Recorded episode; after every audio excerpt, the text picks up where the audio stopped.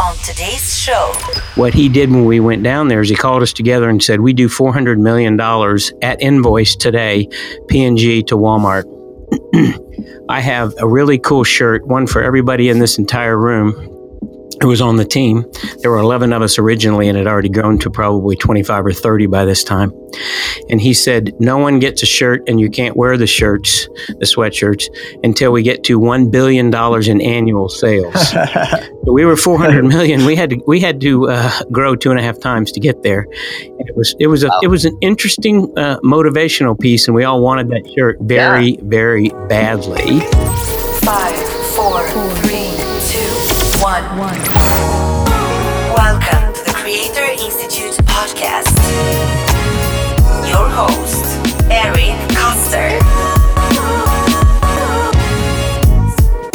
Everyone, on today's episode, we're going to meet Harry Campbell. And Harry is the author of a series of books that recently came out um, on Get Real Leadership and Get Real Culture. But what was so fascinating about talking to Harry is understanding the fact that he doesn't see himself as a writer. He doesn't see himself as someone who's particularly uh, designated to be an author, but he was inspired by his wife's battle with brain cancer and wanted to find a way to give back. And, and he wrote uh, his books in, in a, in, a, lot of ways in a, in a way without writing. He had a, a co-collaborator where he would speak, they would record it, they would transcribe it, and and they would turn that into his book. So he jokingly says, you know, I really didn't write my books. I had a lot of help and recorded it, which I think is a is inspirational for all of us to know that you don't necessarily have to be someone who wants to plug away at a, at a computer and do it.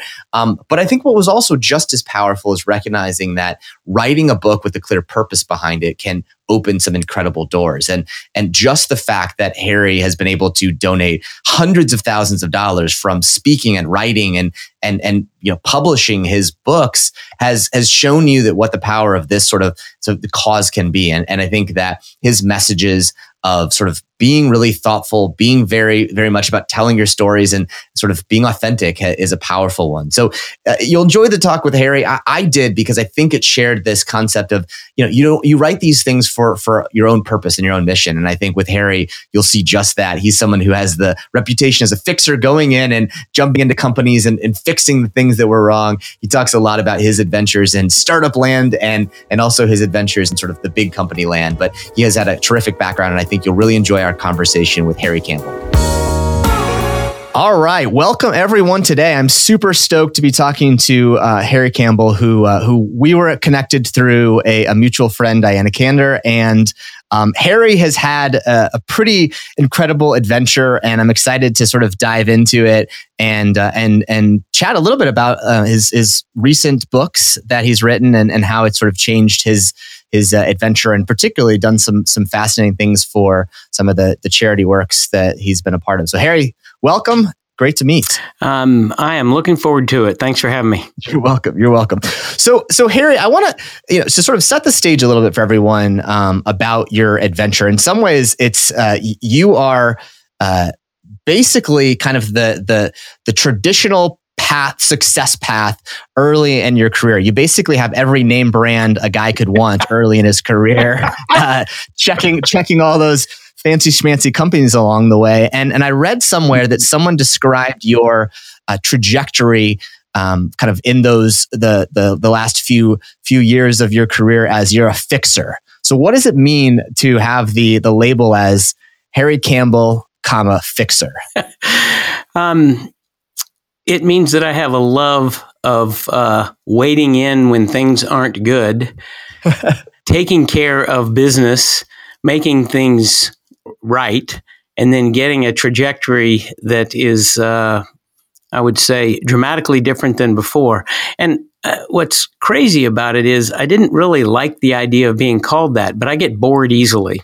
Mm-hmm. And so, one of the ways to keep me from being bored was to uh, put me into things that needed fixing because they require, require all sorts of um, energy and focus for quite a long time until they get fixed. But it's also uh, true that after I get things fixed, um, I get bored again. So I'm airlifted out, mm-hmm. slid over, and airlifted in somewhere else. And um, uh, I used to kind of uh, be puzzled a little bit about what people thought about or whether it mattered that I was considered the fiction. And then I decided, you know what? What the hell? Embrace it. It's what I do. It's what I love to do, and it's what I've done. That's right. I, I think it's you know it's it's it's a there's this sort of fascination out there a lot of times with people and, and i see it a lot where people always want to be sort of the entrepreneur and there's this kind of glorification of the cult of the founder. And i think i think that what's interesting is there's actually like a, a large number of people that apply their entrepreneurial skills mindset of met, you know methodology it's exactly what you're describing um, but do it in, in oftentimes the process of fixing things expanding things growing things. And and i think the uh, the the process of being entrepreneurial has a lot of methodologies, and I think you're probably the classic entrepreneur if you were to use the definitions of, of, of a fixer. Um, you know, Eric, that's incredible perspective. Um, I tell people uh, frequently that I'm not an entrepreneur. My risk profile is not right. I, I grew up with uh, teachers for parents. Um, didn't have a lot of money, uh, much, much more security oriented, but I'm an extrovert. I've uh, got undiagnosed ADHD, and um, I'm I'm just kinetically wound. And so what happens is I love being around inve- uh, entrepreneurs. I love mentoring them. I love investing in them. I like them on my team, even though I'm not. And so what I've found is the success that I have is is um, harnessing their energy and putting it in the right direction because it's not me, but I love being around them. Mm-hmm. Yeah, it is. Uh, it's it's a it's a magical thing when you when you find someone who has that. But I, I, think to your point, sometimes without the right sort of environment, people, coaching, and that sort of stuff, that that that superpower of being uh, having the right risk profile and the right approach to it can sometimes be muted without folks like uh, like uh like the Harry Campbells of the world around them to make them great. So it's awesome. Very fair. Yeah. So I want to I want to so you know obviously I, I, did a little bit of my homework on this one and and I, I want to chat a little bit about uh, a story that you talk about in in, in your books. Uh, actually, you talk about it in both of them a little bit. Is I want to talk about the billion dollar team sweatshirts, and uh, I, I, I was so fascinated by that story, and particularly um, what led a, uh, a, a young handsome Hoosier graduate decide to, to move himself to Arkansas. So why don't you tell the story a little bit about your uh, the story around the billion dollar team and uh, and your experiences with the Procter and Gamble? Um, I'd love to. So out of uh, undergrad, I went directly to business school and got my MBA. I, I was a liberal arts major at Vanderbilt and then got my MBA in marketing from Indiana. Yeah, you're like a classic case study of someone East Asian studies. Uh, sort of the lack of practicality in that one uh, just goes makes me go crazy thinking about you now, right? Like, what were you thinking? I, I was uh, trying to keep that on the down low. So you both. it, my undergraduate major was East Asian history and uh, economics double major. I really have no idea what I was doing. Maybe I was going to go to law school. Maybe I was going to be mm. uh, a teacher. Maybe, maybe, maybe, maybe I didn't have a mm-hmm. plan. That would be yep. it. Yes, it's good. It's good. Um, so, so I had my MBA in marketing and. Um, I chose to go to Procter and Gamble. They wanted me, and I wanted them because I needed to learn. I really didn't know anything about business. It was um, I, I, grew up in a very small farming town uh, as a professor's kid, so there was a liberal arts college and a bunch of farmers in our town. I didn't really know much about business, so Procter and Gamble was a great choice. I'd been there yeah, three and a half years or so, and um, after turning down the opportunity to be promoted and moved uh, to an international assignment in Osaka, Japan, um, I was approached with the idea of uh, being one of the founding members of a very entrepreneurial venture within P&G, where we would uh, have one person or more from each of the functions of the company move to Northwest Arkansas and form a customer team liaison with uh, like um, uh, people from uh, Walmart and try to make the business between Procter and Gamble and Walmart better. It was a vision that um, Sam Walton had had because P&G was the biggest vendor to Walmart and Sam's. When I say Walmart, I mean Walmart, all their stores combined, mm-hmm. counting their club stores. Yep. Um, and P&G's biggest customer was in fact Walmart, but the companies didn't get along at all. Nobody from P&G lived um, anywhere near Northwest Arkansas. um, what would happen was I think P&G probably had seven divisions. Seven salespeople would fly into Bentonville maybe once a month, sell their wares one division at a time separately, and fly out. And we were asked to move down there, interact, understand, develop ways to do the business. And one of the interesting uh, points that Sam Walton made about the customer team was that um, nothing we were going to do was going to be proprietary with Walmart and vice versa. Hmm. Um, our competitors were going to be able to do it because it was running the business better and um, everybody needs to benefit. Yep. However, being able to develop it and get ahead of it would give us an advantage um, by itself. So that was Sam's vision. When you were talking about the uh, the uh, billion dollar team T-shirts, it was fascinating. The, the leader we had down there, Tom Muccio, for Procter and Gamble, was an extraordinary leader and um, motivator, and he was where I learned a lot of um, uh, my, I would say, leadership tendencies and practices. What he did when we went down there is he called us together and said, "We do four hundred million dollars at invoice today, P&G to Walmart." I have a really cool shirt, one for everybody in this entire room who was on the team. There were 11 of us originally and had already grown to probably 25 or 30 by this time. And he said, No one gets a shirt and you can't wear the shirts, the sweatshirts, until we get to $1 billion in annual sales. so we were 400 million. We had to, we had to uh, grow two and a half times to get there. And it was, it was, a, wow. it was an interesting uh, motivational piece. And we all wanted that shirt very, yeah. very badly. Do you still have the shirt? Um, I do not. In one of my moves, I lost it, which really bums me out. Yeah. I have pictures of me wearing the shirt, and um, my memories from uh, 1989, 90, and 91 down in Northwest Arkansas are unbelievably vivid. But I don't have the shirt. Dang. This this might mean this might this might mean to be we need to create uh, these shirts here. I might redo them. Yes, exactly. Yeah.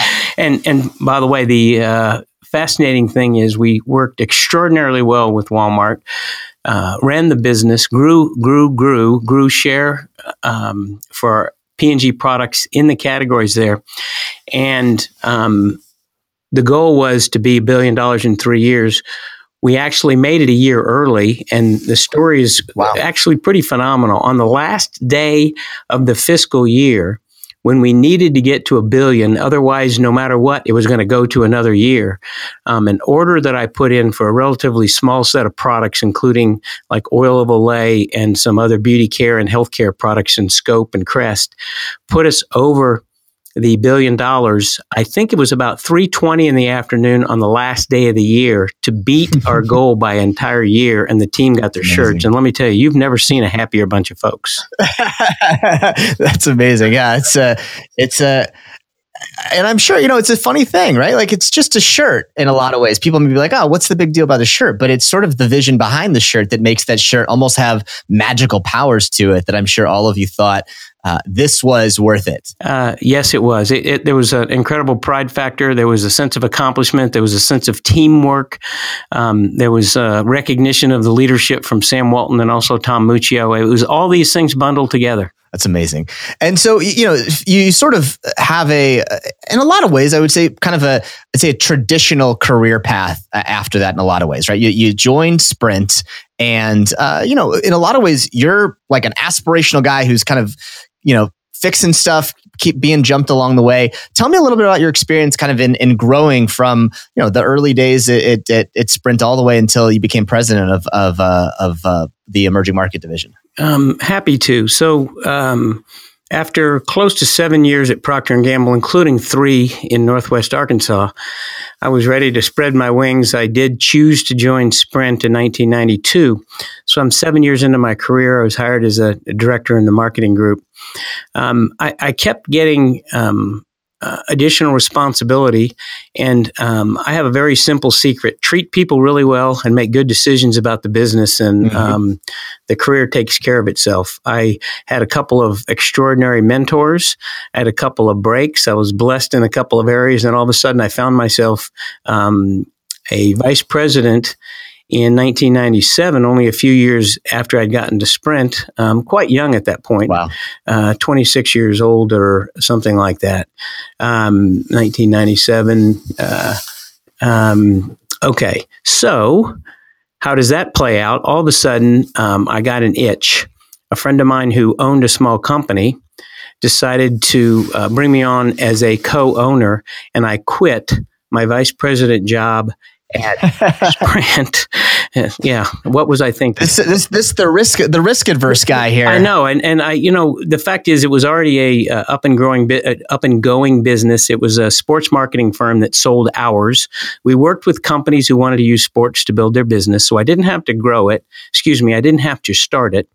I needed to come in, fix some of the culture issues, fix the business a little bit, and make it uh, supercharge growth, and that's exactly what we were able to do there's a pretty prestigious award in Kansas City called the Mr. K Award for Ewing Kauffman, mm-hmm. and it's given to the Small Business of the Year. And we w- actually won that. Um, oh, the company amazing. was called MAI. We won that in 1998, and um, I absolutely loved it. It was phenomenal. I love sports.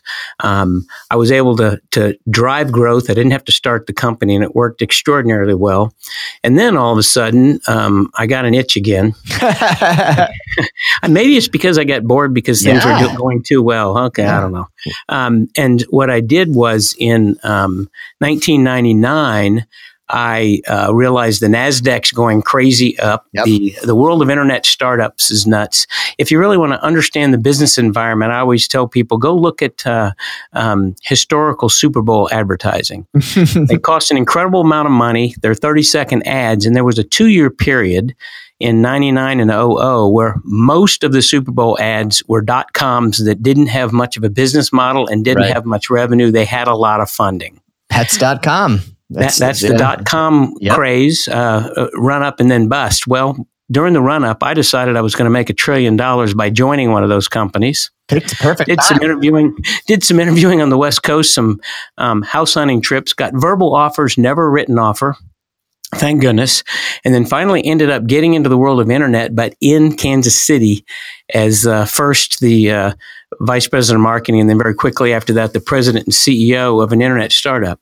Um, so once again, this is the non-risk taker. Yeah. Uh, diving into this, and I'm trying to figure out what I'm doing when I look up and go, "Wow, um, you, I didn't." You're, you're a hypocrite. You're just a big hypocrite here. The oh, non-risk taker is now the CEO of a, of a of a startup company in 2000.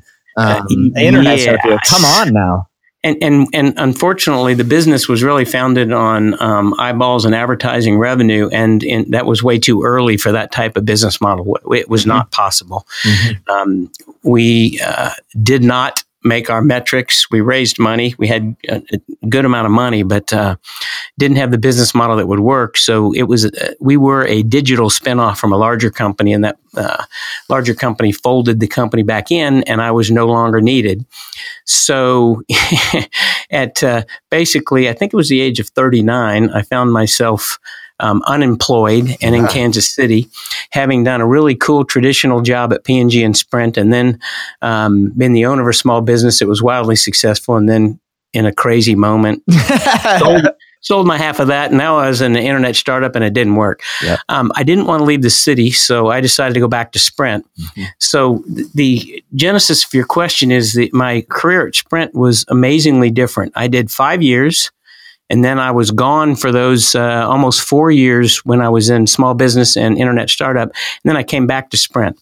The difference in, that um, I had with regard to how I approached the business and people and culture was very, very different. Mm-hmm. I had been whacked around. There's nothing like being humbled, but I've oh, also yeah. learned. I'd been hands on in small business. Um, I'd, I'd, learned the kind of people that I like to uh, hitch my wagon to, that I like to mentor, and all these lessons that I learned between the ages of about 35 to 39 when I took basically a hiatus from the corporate world and joined this small business 20 people and then an internet startup. I, I will tell you, it, if I was going to get a doctorate and, and have a PhD, um, that was it. That was it with regard to business progress. It was it with regard to um, understanding how I can lead given my personality, understanding how um, people tick, understanding the importance of culture. All that was learned in this crazy 35 to 39 year old period mm-hmm. where I just took a sabbatical from uh, the corporate world. When I went back to Sprint, I was different. Um, I had pretty big jobs, but then I got lucky. Every once you really got to get lucky sometime. My boss, who was the president of one of the big divisions, was needed elsewhere in the company. They moved him, and they gave me the interim title of president of the consumer business at Sprint. Um, I was probably five years earlier than uh, they wanted. Uh, the senior execs at Sprint were looking for a person to fill the job, but I'm sneaky in a way. I just take care of business. they didn't find anybody for six months, looked up and said, The culture is going great. The business results are there. We found our guy. He's internal. And so I got to do a high five and was promoted to president. Um, I guess I was about 40 41, right in that time, uh, in, in, that uh, age range. And I might have been a little bit over my head, but the great part about it, when you've already been slapped around and humbled and worked in the world of uh, internet startups, um, you don't worry about stuff like that. What you do is you try to surround yourself with great people and have them make you look really good. Yep. I, so I read a I read an, an interview that you gave, and you uh, you describe sort of one of the keys to to success in life that you talk about in your book is embracing the crookedness. and so I think uh, uh, you know it, whatever you want to call it, I think that that certainly is that the the it sort of looked different. It, looking at it um, from the outside, you may think like this doesn't make any sense. This guy goes to be a small business owner, to be an internet startup bust in some ways, and then back to uh, the corporate and, and advance his way early. Uh, talk about this concept that what you've learned about this concept of crookedness and how it sort of plays into success. Um, you know what? I, I, I, love that statement. First of all, it makes it, it, startles people when I put it on a screen to start talking about it because the first thing they think of is crookedness with regard to integrity. It has nothing to do with that. Yeah, it has to do with here's the plan. Now you need to understand the plan's not going to happen um, something's going to go wrong. You might get a flat tire on the way to work, or your boss may go sideways, or your competitors may do something, but the plan's going to change. And so, what you have to do is you have to not just say, uh oh, you have to embrace that and say, okay, that happened. Let's not worry about that. Let's figure out what we're doing next. And I think that's when I started to become the fixer because I never worried about the, the past. I said, where are we now? Where do we want to go? Let's get it done. And the crookedness um, became something I took pride in because I was continually put in things that were broken, messed up, needed fixing, and were crooked. It's amazing. I think that it reminds me of the the the Mike Tyson quote. Everyone has a plan until they get punched in the mouth. Yeah, I love that quote. I, I mean, think it sort of yes. fits in with crookedness is that it's it's fine to have that plan, but you know, God God love you if you think that's actually going to happen. So it's yes. pretty amazing. The, the, plan was for you to to hit me with a right hand, and you hit me with the left. right. That's not fair. I'm sorry. Yeah. Yeah, and, and and and then those three uppercuts in the middle there. Now that's even less than fair. While I was thinking about it, so it's it's amazing. Embrace the crookedness. I'm I'm glad you found that one because that's one of my yeah. favorites. I love it. I love it. So I want I want to uh, kind of fast forward a little bit. You had some some you you continued on that path, and then uh, and then I want to talk about uh, your your stint as an author because part of what you know part of this is all about we we call uh, this kind of class of folks that are creating these things creators. And so I actually you know I'm, I'm a big believer that that writing a book is uh, as is an act in being an entrepreneur. So I think whether you call yourself an entrepreneur as an author, you are yourself an entrepreneur. But I want to I want to hear about the decision. You know, in a lot of ways, you had sort of I would I would in a lot of ways describe as a traditional path. And then you go out and say like all right i'm gonna i'm gonna write a book. And and as someone who i saw in one of your talks described yourself as someone who did not enjoy writing a lot this is sort of a, a crazy little leap to write a book. Tell me um, why you decided to write a book. Um, sure. The genesis of this was that my wife was diagnosed with an inoperable malignant brain tumor in uh, early 2004. Uh, shocked and stunned us. Uh, the good news is that it was an astrocytoma, which is a slow growth, uh, but um, nonetheless, it rocked us. Mm-hmm. Um, over the ensuing years, I, I, was supporting her and doing what I can, and we, uh, she was getting treatments. But what I realized was I was um, uh, uh, very poor at really being able to verbalize um, the support that I would I wanted to give her. I always loved speaking. When I the biggest group I had at Sprint, I believe, was about four thousand people, and I had to figure out how to communicate and inspire and engage with them. So I really took that seriously. I loved doing external speeches, and I realized, huh, um, maybe I can start doing some speeches, and Hmm. um, maybe I can even raise some money as an indication of my support and love for my wife. So I started doing some speeches and I had a PowerPoint. So in some ways, Eric, um, I had this backwards. I had a PowerPoint and I had speeches, and I felt like to legitimize myself as a speaker, capture um, my thoughts, um, I needed to get it written down. yeah. So instead, I think a lot of people write a book and then turn it into a PowerPoint. I did it the other way around, and um, I also realized I didn't have the patience to write the book, so I hired a ghostwriter, Hmm. Maureen Rank, and um, she was just an absolute all star. And she happened to have worked in my organization in HR, so she knew me, and my brand is kind of uh, a little bit off kilter and different. So having somebody that knew me helped. Yep. Maureen came in and taped me. Um, she would ask me questions, and I would wave my arms and uh, spit and cuss and tell stories. She would she would tr- uh, tape it, go away, transcribe it, come back, do another session, come back, to another session. I'm a visual thinker. Then she would turn her thoughts on the organization and ideas of the book into sticky notes, Hmm. and in the conference room we would put them up by chapters and ideas, and we would argue and yell at each other about moving things around. So she was the writer of the book, but she was taking my stories so directly. It was just amazing to me. Uh, When I finally got to read a draft, I said, You've captured my brand. my brand is not easy to capture. So I, I did this to legitimize my speaking business. And now all of a sudden, uh, by the way, I, I, did a space and a half or double space to get the things to 100 pages. I mean, my books are not fancy. They are not. If it takes you over an hour and 20 minutes to read it, you need to go back to school.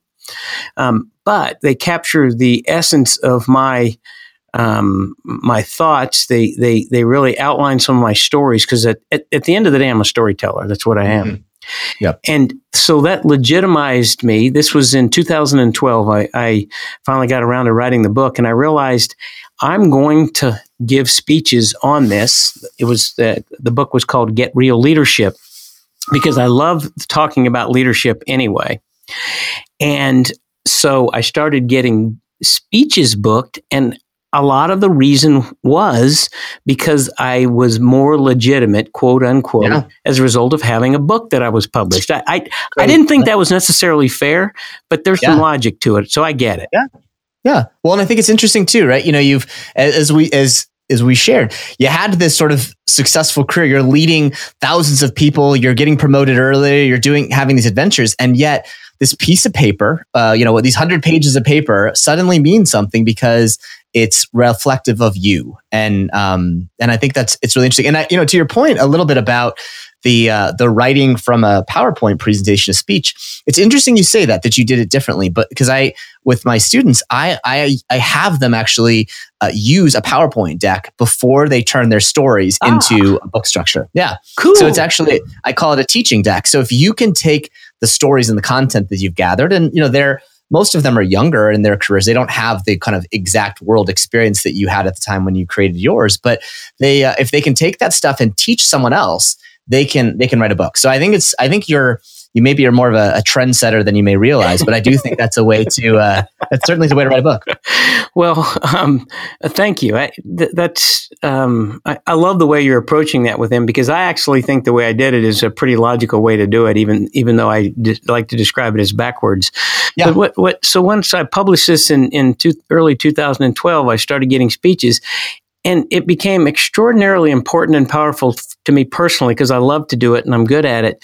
But more importantly, it gave me a way to show my wife that, that I cared about her, I Mhm. loved her, and I wanted to support her. She was given It's amazing. um, a pretty low percentage of chance to be alive after 10 years. It's now been 13. Um, amazing. I decided to give my gross speaking fees to uh, brain cancer research in uh, in in uh, honor of my wife, and 100% of my book proceeds.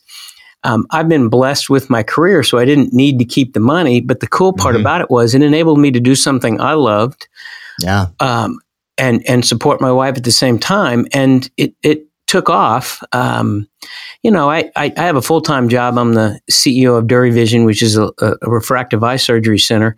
They allow me to travel and do speeches. And I would do 23 to 25 a year, legitimate speeches for people like mm. Cisco Systems and um, Garmin and people like that. And not being famous, that book mattered for people right. to have. And right. it makes you feel like a big cheese to sign a book. Sit at a table and sign a book and say, "Hey, here you go."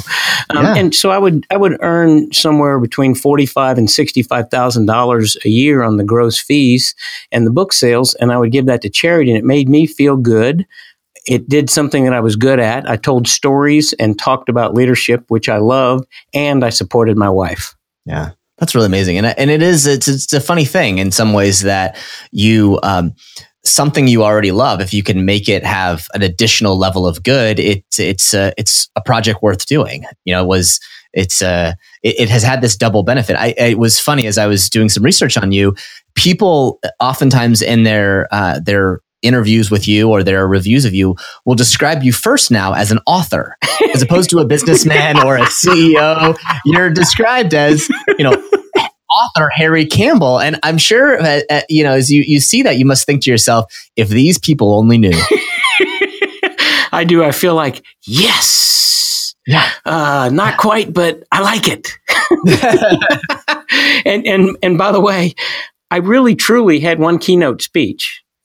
And so I got hired and I would give it and, and I started to get bored with it, right? I, I, experimented with my stories and and I did this. I tend to, to be paid somewhere between uh, two thousand and six thousand dollars. Same speech, different people, different budgets. Since I give the money to charity, I don't have to have a pricing strategy, and there's something magical about not having yeah. to worry about it. That's right. Um, I don't have to explain why I charged. Excuse me, why I asked you for four thousand and you for six. I say, pay me what's fair pay me mm-hmm. what it's worth to you and what you have in your budget and I'll say yes and it worked. Yeah. But I got bored yeah. with it. That's why I did the second book. I was like I gotta I got to be a two-trick pony.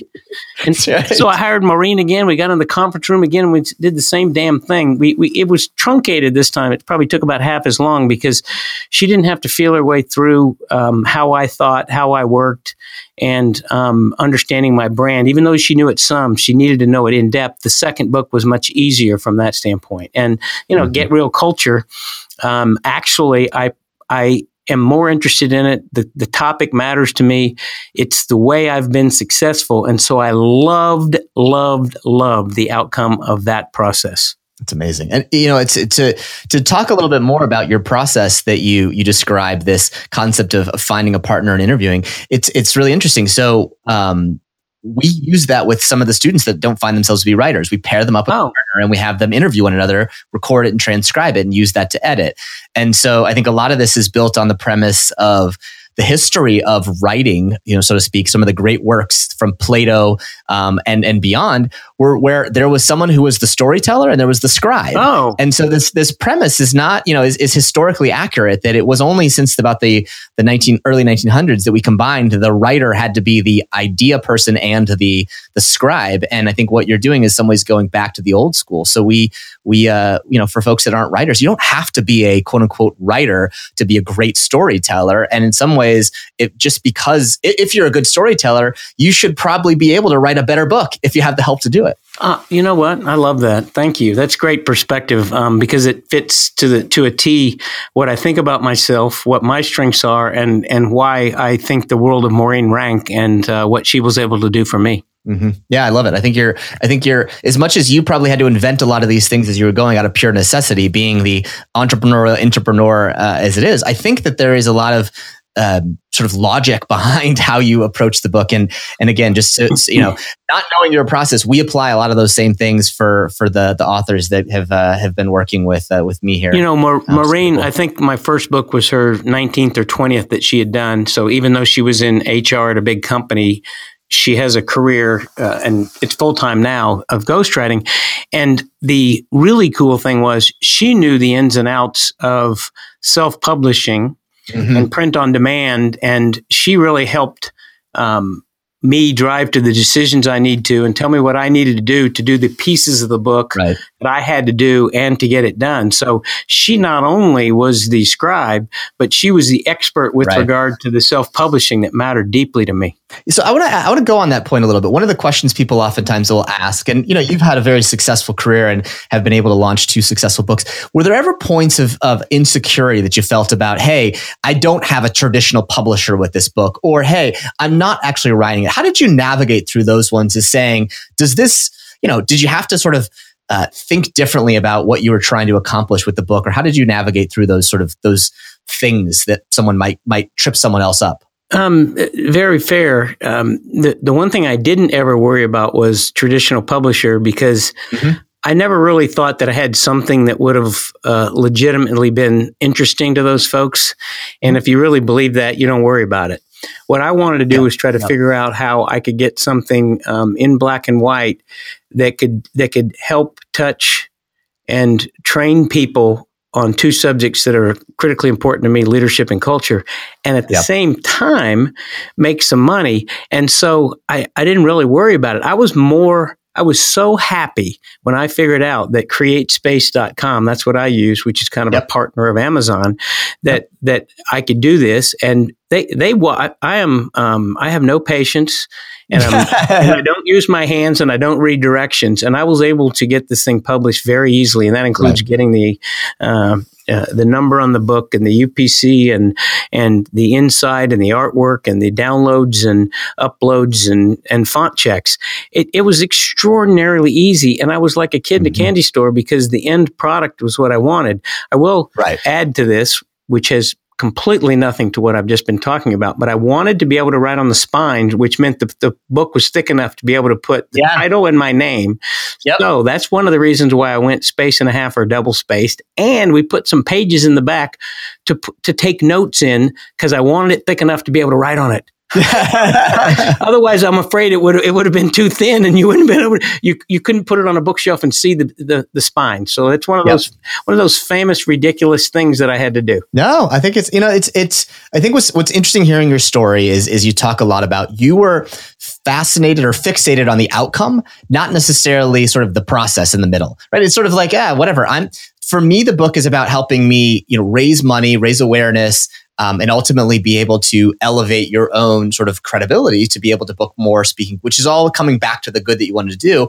And so you look at this as a tool as opposed to something you're doing for your own ego. And that's, I think, the magic of what people can see, what your process is, and what I think a lot of people can see about creating these pieces of evidence of credibility, like uh, like like the book.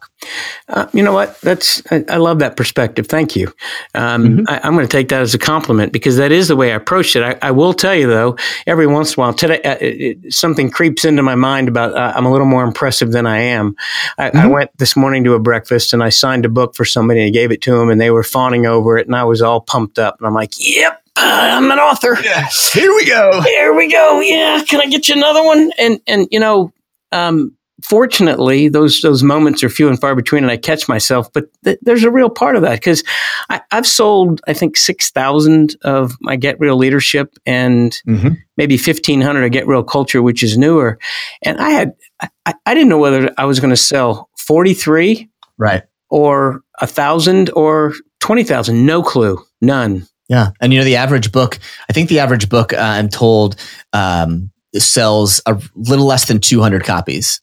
Wow. So you're, uh, yeah, it's it's it's you know it's crazy to think that we, and the average you know the average American reads less than a book a year. Mm. So we're Mm. we we create a lot of books, and and so I think you're, but I think what's what's important that that I like to point out is that you didn't just sort of think of this as a book that you were just going to put out there and that was going to be your message. In some ways, the book complements much bigger part of a story, which I think is part of an entire set of speaking and writing and uh, interviewing and things like that that you're doing. How, how do you think about this holistically when you look at, you know, we're at the end of 2017. How do you look at 2018 for, I want to use this book and platform and things to, to help generate more revenue for um, the charities that I want to support?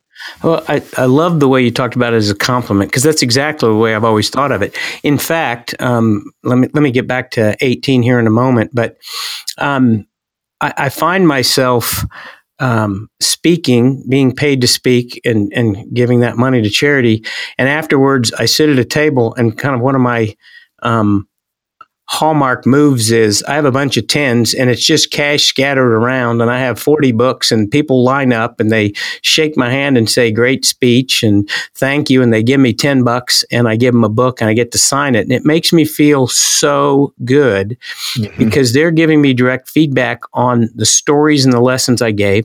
I'm made money already speaking. I'm making money doing the books. And it's just funny to me. I always take a picture of my pile of money. Thank God, this is just, is just absurd that I'm doing this. And I take that and I give that to charity. But the compliment aspect of it is I'm guessing that a lot of people don't read the book. They get it. Right. It's signed. Yep. It's fun.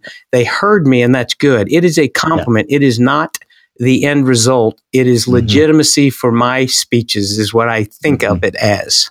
That's a great way to think about it. Which it, it, you had asked about 18. Um, 18 now, I'm, I'm, a year and a half in on my second book. I'm really hitting my stride. So I think I'm going to have another good year, particularly on Get Real Culture. I've given uh, maybe 125 speeches on Get Real Leadership and probably 25 or 30 on Get Real Culture. So I'm fired up about that. Um, I always have felt like how you treat people, the culture you create, and the ability to free people up to be successful is the way to win in business. And that's really what my story on culture is. So I love the content and the stories. I am more fired up about that one than I am for leadership. And that's why going into 18, having that complementary book, which feeds what I love, which yeah. feeds my speeches, makes me uh, happy. Yeah. And, you know, you, you have, you know, you've built a real kind of culture around uh, around yourself. It's funny, even looking at your looking at your book. There's you know, like a third of the book is is people uh, giving compliments to the book, and and you know you you've got like 40 people here, the uh, authors and executives who are, are are praising the book. So I think you're you're sort of doing something right in that in that regard. Thank you. Um, and and by the way, uh, to date, I looked it up this morning. Um, I've raised and donated uh, three hundred and thirteen thousand dollars to brain cancer research as a result of my books and speeches. So I'm, I'm I'm feeling very very um, pleased that I'm able to support my wife and a great cause. Yeah, it's really it's you know, and I think that's the amazing part of this uh, in general is your inspiration was you know again uh, doing all the right things, but not feeling like it was tackling you, allowing you to use your skills and your background to really do something above and beyond. And so I love the motivation for this book of saying it wasn't, you know, a lot of people will decide to write a book after they've had several, you know, career and, and life successes and saying, this is going to be a way to show everyone what I've accomplished. And you're like, nah, I just already have this stuff. I need to figure out how to monetize it in a way that gives, gives back. And so I think it's a really, really neat approach to it. And and and I think whether you're just starting out your career or you're you're midway through, it's a it's an interesting way to frame how you can leverage the knowledge, stories, experiences, and and the power of a book to do something awesome. Um, you know what? That is um, very, very well said. That is the approach I took, and um, I, I, I, won't tell you there was a grand plan, but these these seeds of the idea were there, and I embraced the crookedness along the way. There we go. I love it. I love it. I love it. That's awesome. So, so I have a couple questions I want to sort of kind of kind of wrap with here a little bit. That are sort of the speed rounds. But I guess before I do that, I just um, you know I would like to sh- have you you chat a little bit about um, what you've seen is different or sort of beneficial of having the book be so upfront about uh, benefiting a, a, charity or nonprofit you care about. What kind of things have you seen um, that it, it, fosters in terms of the way you connect with your audience by saying like this upfront? This is uh, listen, this is something that's created exclusively to you know to sort of benefit um, you know my wife, my family as a, something that we care about to show a cause we're supporting. Um, never been asked that question before. Um, here's my gut reaction. Um, it has people move a little forward in their seat mm-hmm. and pay a little bit more attention. Um, I'm getting a little emotional here, but I, I, I do it because it's so important to me. I can't imagine not. It's kind of an odd way of saying it, of course. And so when I say it, it helps me connect to the audience. I tend to um, get some silence. When I talk about how much money I've raised, I get um, a round of applause. And then I dive into the content. But what I think I've done is I've established something that that um, matters to me personally. Is I, am really a high F guy in Myers Briggs, mm-hmm. um, and I think that. Uh, the, the book, the stories, and why I do what I do does that for me in the first uh, 90 seconds. Yeah, it's a it's a real tool of authenticity, and I think um, you know just re- even reading just the the simple forwards that you have talking about uh, Team Chris Campbell and you know the Head for the Cure, which I think are, are the, the the entire sort of efforts that are being supported. It is it's you get a little emotional reading it because I think you you connect to say this is for a higher purpose. Yeah, there's great stuff in here, but I want you to know why it matters so much. So I think it's it's it's an interesting insight that I think it, it'll be it'll be interesting for you as you continue to, to dive into this one to sort of understand how much this connects your audience in a way that really does get them to to resonate with the the content even more so. Thank you. Um, I, I, will say that um, the capitalistic part of the business, when people are hiring me to speak, um, when they find out that I do it for charity and give 100% of my gross fees to charity, um, what I would say, and this is anecdotal, is that that's cool to them. They're, they're they they feel very good about it, but it is not a driving force behind them hiring yeah. me. that's and, and that's true. I think it's one of the reasons why I like to lead with it because I'm not hired to do that, but I'm establishing that because that's so important to me and my family personally. They are hiring me because they have a message or they have a year-end meeting and they want to do some teamwork or they want to do some culture or leadership learning and personal development. The the charity thing is of interest, but it's like sixth on the list, and I'm okay yeah. with that. I get it. Yeah. I, I, I ran divisions. If I'm going to have a President's Club trip in Maui and I need a motivational speaker. I'm not hiring one because they're giving the money to charity. I'm hiring one who's great at what mm-hmm. I need. And if they give to charity, that's cool. Yeah. I have an author, Tim, who's working on a book uh, profiling that new approach that's out there of people. He profiles companies like Warby Parker and Tom Shoes that effectively are companies that do great products and oh by the way also align to a cause and give a pair of glasses to a cause that you know a kid in africa may not have so that's it's an interesting insight that you can't just sort of rely on the fact that oh hey this is for a good cause you have to have a great content a great book a great story otherwise the benefit isn't there either so you had to basically do the work to create a great product for it to have the benefit you want which is an, a, a really good insight yes Awesome. Well, Harry, this has been so much fun. I really, really appreciate it. And I want to put in one last plug for um, Team Chris Campbell. And I think the organization is head for headforthecure.org uh, forward slash Team Chris Campbell.